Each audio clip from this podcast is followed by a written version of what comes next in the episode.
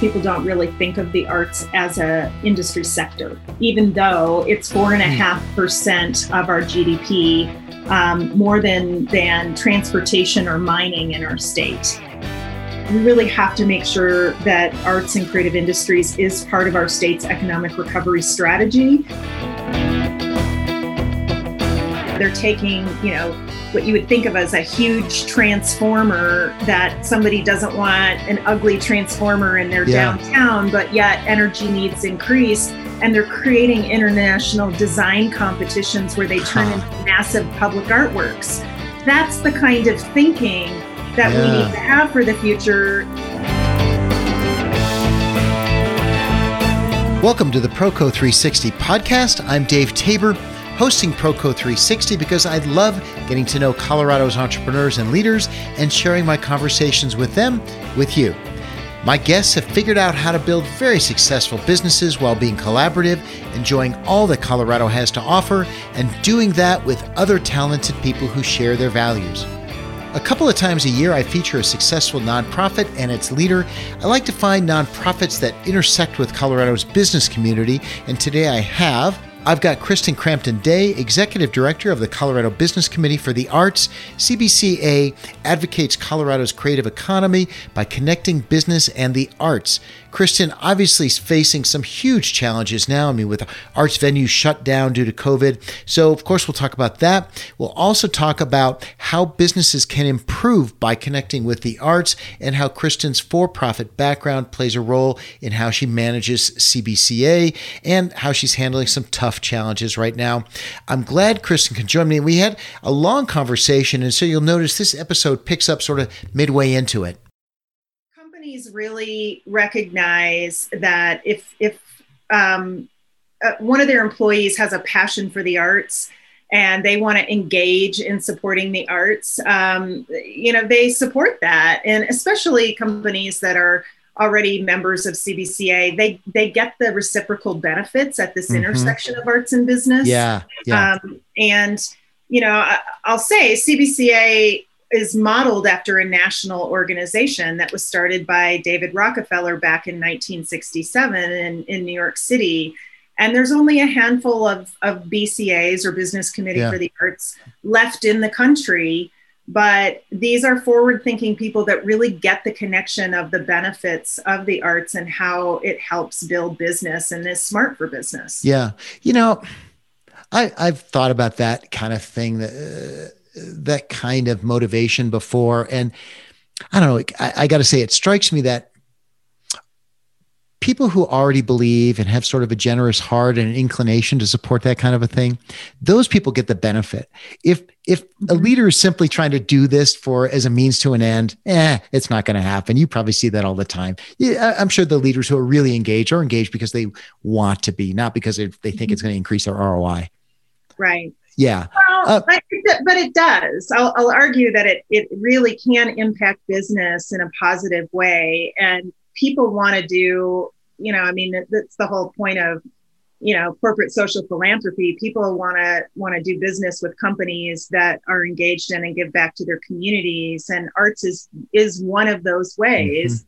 I mean, one example during the pandemic is a lot of a lot of retail businesses had to shut down during you know the first quarantine and and um, you know a lot of them had to board up their their store windows and so they turned to the artist community to say hey even create temporary murals uh, yeah. which they knew would be a benefit to their business but also a benefit to the residents and and people in the community and um, and that's a trend we've been seeing the last few years is is certainly with visual arts, more businesses understanding that the arts also inspire uh, creative placemaking. And it's not just about a new real estate development or um, a city with creative placemaking. It's creating an office and workspace environment that's inviting and, and satisfying to employees. Yeah. And so you see more interior murals as well. Yeah, yeah. For sure. And I would think that does inspire creativity and freedom of thought and things like that, for sure. Absolutely. Some businesses even hire artists in residence. Um, you know, larger companies that you think of, you mentioned tech earlier. Um, you know, for example, like um, Facebook and Google, a lot of these these tech companies have artists in residence that come in because again, they just want their employees exposed to that creativity. Um, there's other local companies, for example, like uh, off the top of my head, um, thinking of IMA Insurance that has really embraced the arts in their building. They have employee art shows. They curate. Oh, that's cool. They, yeah, yeah. they curate new visual arts within their building that turns over every month, and so yeah. there's a lot of creativity that's super cool. Reminding listeners, this is Proco 360. I'm your host, Dave Tabor. This is a show featuring entrepreneurs who could be successful anywhere and choose Colorado. Thanks to our sponsors. First Bank has just joined Proco 360. Welcome to Gordon Banks and my growing group of friends at First Bank. Thanks also to Kinsley Meetings and Via Technologies. These great companies all support Colorado businesses and entrepreneurs, and they support this show. Also, thanks to the Colorado Chamber of Commerce for its support for me and Proco 360. And uh, I wanted to to ask you, Christin, about more about sort of helping artists become business people. And I know you help you you you've now explained how you can transition people from who weren't part of a board, help them become part of a board. But to what extent do do those board members help artists and help small uh, nonprofits in the arts become more successful? Well, I think that's a, a really relevant question to how um, our our organization has evolved over the years. When I mean, in 2020, we celebrated our 35th anniversary. When we started out, we were all focused on connecting business with nonprofit arts and culture organizations. Today, we serve a much broader audience. Um, yes, nonprofit arts and culture is still very important to us, but so are creative entrepreneurs, creative businesses, and so our programming has evolved and we have programs such as Advancing Creatives, which is really focused on professional development for artists and creative entrepreneurs. Everything from bringing in the expertise of some of our business members that focus on things like financial planning and how to you know how to do a budget or manage your hmm. budget during yeah. a pandemic right or or marketing or other services that they need we also have a program called colorado colorado attorneys for the arts um, which we started about six years ago that we have over 120 attorneys throughout the state that volunteer their time to take on pro bono um, that's super cool art arts entrepreneurs primarily hmm. um, who are trying to build their businesses. So these are sure. resources that we provide to those um, entrepreneurial startup businesses. That, well, I'm, I'm going to step back and ask you a bit more of a, hmm, it might be philosophical. I'm not sure what it is, but you know, societal attitude towards the arts has changed a lot in a generation. I mean, schools have reduced funding for music, for theater, for fine arts. So, is your population of people who care shrinking? I think it's just the opposite. I, I think that more people um, recognize the benefits of the arts. Uh, I think one thing maybe the pandemic has has taught all of us is that um, I think the arts have been taken for granted, and and given that this has been an industry, um, the the latest national statistic I heard was 63 percent of artists are out of work um, in Colorado about uh, the latest I've heard is about half of the industry has been impacted. Um, these are people that are going to find other jobs in other industries that will have long term impacts on our creative uh, sector. And, um, you know, the arts and culture sector is struggling to survive, not yeah. just in Colorado, but all over the country. And so I think. I think it's I think we've realized it's not something you can take for granted and there's wonderful organizations out there like Think 360 Arts that connect. Um, uh, they primarily focus on schools and bringing arts into schools because through budget cuts, yeah, you know, the arts is often one of the first things to be cut. But then when you talk to companies that support STEAM, they realize that it, it's not STEM anymore. That the arts uh-huh. is a really important part of yeah. that equation um, and it helps people whether they focus on math or science or other um, areas. The arts brings a discipline and a, and a creative approach to um, ultimately having having more um, creative, successful, innovative workers in the workplace. Well, and it still goes back to once you get those kinds of people, how do you support those passions and how, you know, what you mentioned earlier about helping them bring those passions to work, helping them serve on boards through work. I think those connections make a lot of sense. And you also mentioned uh, just a minute ago, as we were kind of, you were talking about what's happening with COVID. And we mm-hmm. can't really, uh, I mean, that's the biggest obvious question to talk about now. You you kind of alluded to it, but you know, what are you seeing in Colorado, and how have you responded as the CEO of a nonprofit that's really focused on the arts right in COVID? Yeah, well, there's a couple of things. I mean, first off. Um, I think what's interesting is most people don't really think of the arts as a industry sector, even though it's four and a hmm. half percent of our GDP, um, more than than transportation or mining in our state. Um, traditionally has come from wow. arts and creative. Well, because that includes like concert tickets and everything else like that, right? Absolutely. Yeah. And so prior to the pandemic, um, we were seeing huge uh, a huge growth curve um, in several different areas of arts and creative industries, including the performing arts. Um, all of that has been deeply impacted. And so when you think about economic recovery for the state, um, because this has been a thriving sector and we have had many jobs uh, and you know jobs lost, we are we, we really have to make sure that arts and creative industries is part of our state's economic recovery strategy Mm-hmm. Um, I will say, being being the executive director of an organization that focuses at this intersection of arts and business, we've really had to focus on how we can be an, a, a, more of an advocate for the arts sector. We've leaned in more into our advocacy role because it's it's certainly been needed, and the business audience is a very important advocate role when it comes to you know, talking to legislators about making sure that there's funding supporting the sector. Um, yeah, as an example, I noticed, you know, every year the the legislature wants to cut funding for the film industry, which has a monstrous ROI. Uh, just from a pure, I mean, has nothing to do. Even if you separate out just the idea that it's fun to have movies made in Colorado, and it's great for our for our image, but it actually has a huge ROI.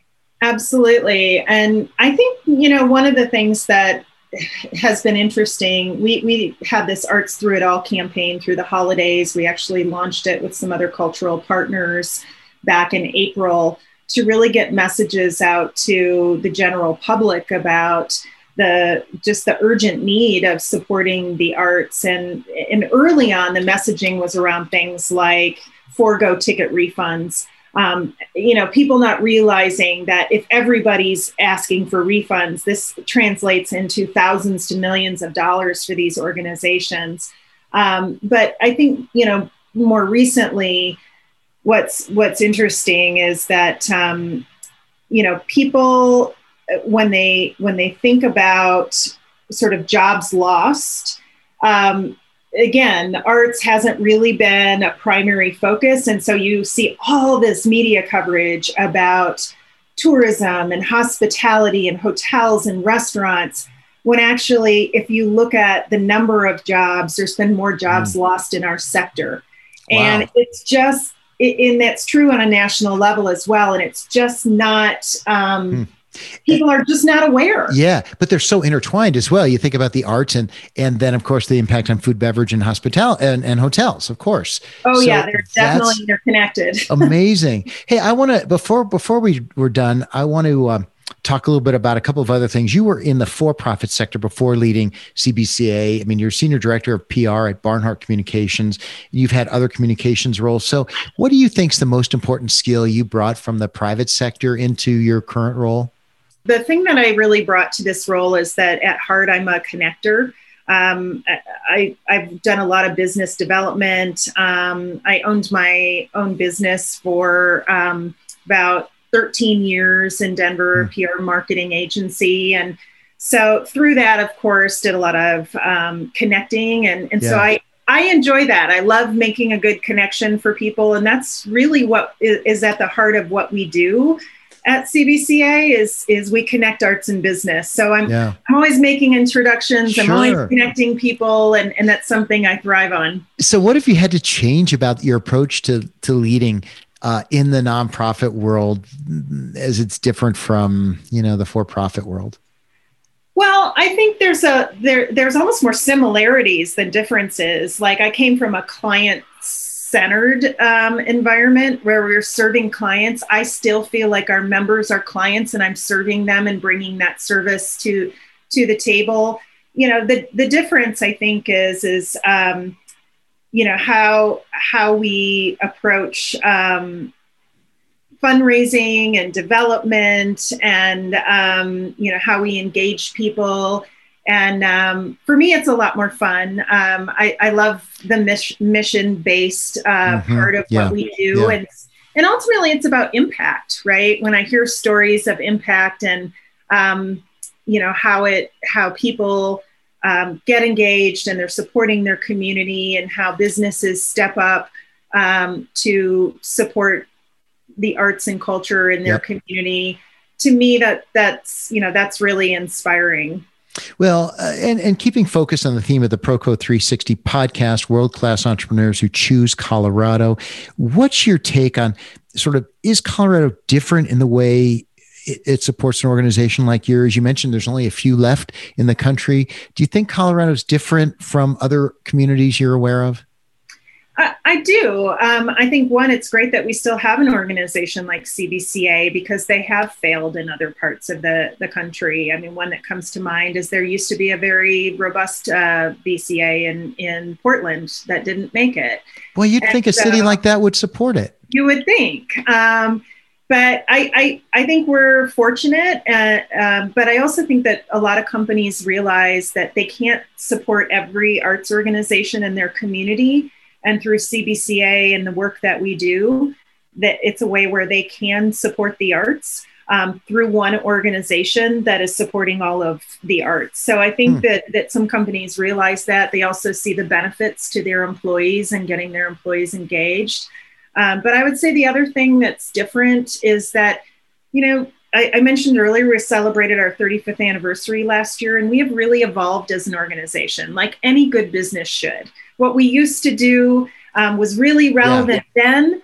Um, we used to, ha- you know, we always have had great programming. Um, but what we do today is is really more of what the needs of the the business and the arts community is, and, yeah. and evolved. I notice you've targeted. We don't have time to get into it today, but you've targeted like arts and different industries, arts, even arts and cannabis. You know, I mean, so so the idea of bringing you know what you bring and tailoring to different industries, I think is it seems like it's pretty innovative and pretty engaging for your audiences.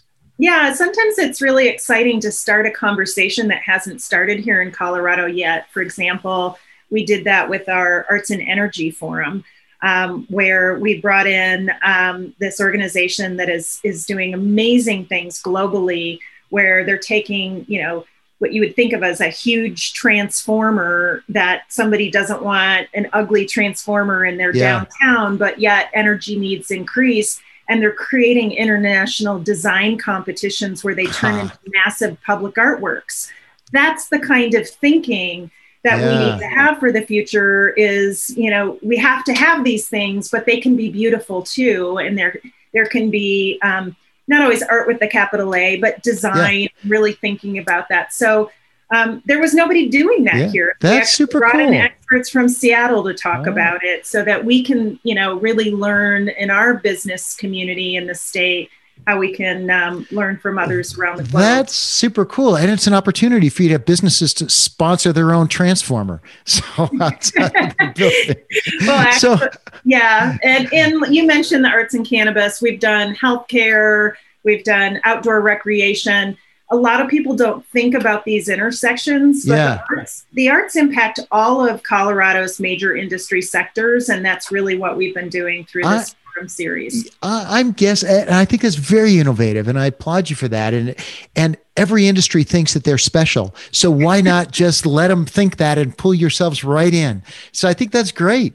Um, and my guess is if someone's got an industry they think they can stump you with, they should just contact you. And well, uh, well yeah. my favorite thing was we recently had Arts and Transportation Forum, and um, and that was great. It was virtual. It really focused in on how transportation can also through art can also put out health and safety messages during this time of the pandemic and um, when we reached out to um, ed Sealover with the denver business journal yeah, know Ed, media yeah. partner to moderate it he said i've never thought about the intersection of arts and transportation and so that that was fun for me yeah. that as a transportation beat reporter, he hadn't thought about the role of arts in it before. So, um, so that, I bet he had fun with it.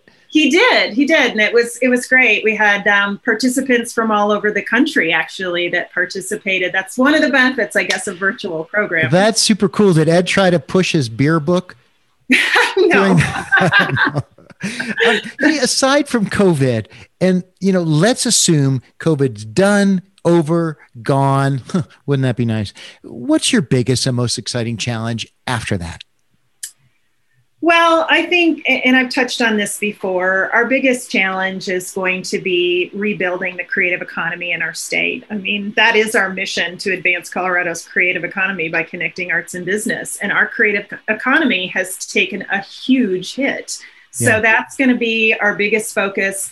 Uh, the other thing I would say is um, we we produce a study every other year, our economic activity study of Metro Denver culture that really looks at the social and economic impacts of the arts and culture sector. And we have seen since we've been doing this study since 1992, when there is an economic recession, corporate giving does tend to fall off. They tend to give to other things besides the arts. There are other social needs out there, right? Mm-hmm, when you're talking mm-hmm. about hunger and more urgent, yeah. And, yeah and so um, unfortunately this is a time when the arts have been really impacted. So so keeping the corporate and business community involved in supporting the arts when there are so many other needs is going to be a challenge um, but one that we're gonna we're committed to in making sure that we we keep those supporters con- supporting the arts. Um, you know it is what makes our it's sort of the soul of our communities. It, it provides our local flavor and and um, you know it's heartbreaking when you hear of organizations that um, are, are not going to make it through yeah. this. Well uh, i hope the podcast uh, the, the millions and millions of listeners to this episode are inspired by you. Thank you. And i really appreciate the opportunity. Um, i will mention one other really inspiring thing is our business for the arts awards. This is um, an event we've been doing for over 30 years. It recognizes the best of the best. These are the best arts and business partnerships in the state. This year we had a record number of applications or nominations, and um, so I don't envy the judges. But um, so you haven't announced have, a winner yet. We have announced our honorees. So we have oh. eight eight business honorees, yeah. and so have, give me an, uh, give me. I know you can't tell me the winner. Sure. Tell us the winner yet. Oh, I can. I can. Can oh, you can? Good. they, Who? Yeah, they'll be honored on March 9th through a virtual event, but we but we have announced them. Yes. Okay. So tell me who tell who, who's the winner. Mm-hmm. Tell so me, can you tell? So, so oh, there's, more, than one. one. Okay, there's so so all right. So how about sharing with the listeners one example of a business that won and why? Okay. So, one example would be Pizzeria Locale. It's a, a smaller um, restaurant uh, business that, um, of course, makes pizzas, but they have partnered with um, various arts and culture groups, but especially um, an organization called Access Gallery. Access Gallery is focused on um, providing opportunities for um, economic uh, economic opportunities for for people with disabilities.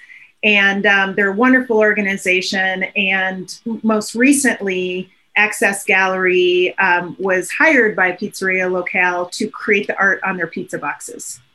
Very cool That's so a great example. Income, yeah, providing income for the artists, but also more in a more artistic pizza box. That's just one example. That's a super. But what a great example of a way now. And then and, and then that company, uh, Pizzeria Locale, also now is demonstrating this generosity and their support out in the community with all their customers. That's a beautiful example. And on that note, I'm going to wrap up. So thanks for that. I'm your host, Dave Tabor. And today on Proco 360, I've been listening to my conversation with Christin Crampton Day, Executive Director of the Colorado Business Committee for the Arts. Thanks, Christin. That was great. Thanks for joining me on Proco 360, where we say live, work, love Colorado, because you and I and my guests can be successful anywhere and choose Colorado. You make the show successful by subscribing to the Proco 360 podcast and submitting a review. Thanks again to show sponsors First Bank, Kinsley Meetings, Via Technologies, and the Colorado Chamber of Commerce. That's the show. Live, work, love Colorado.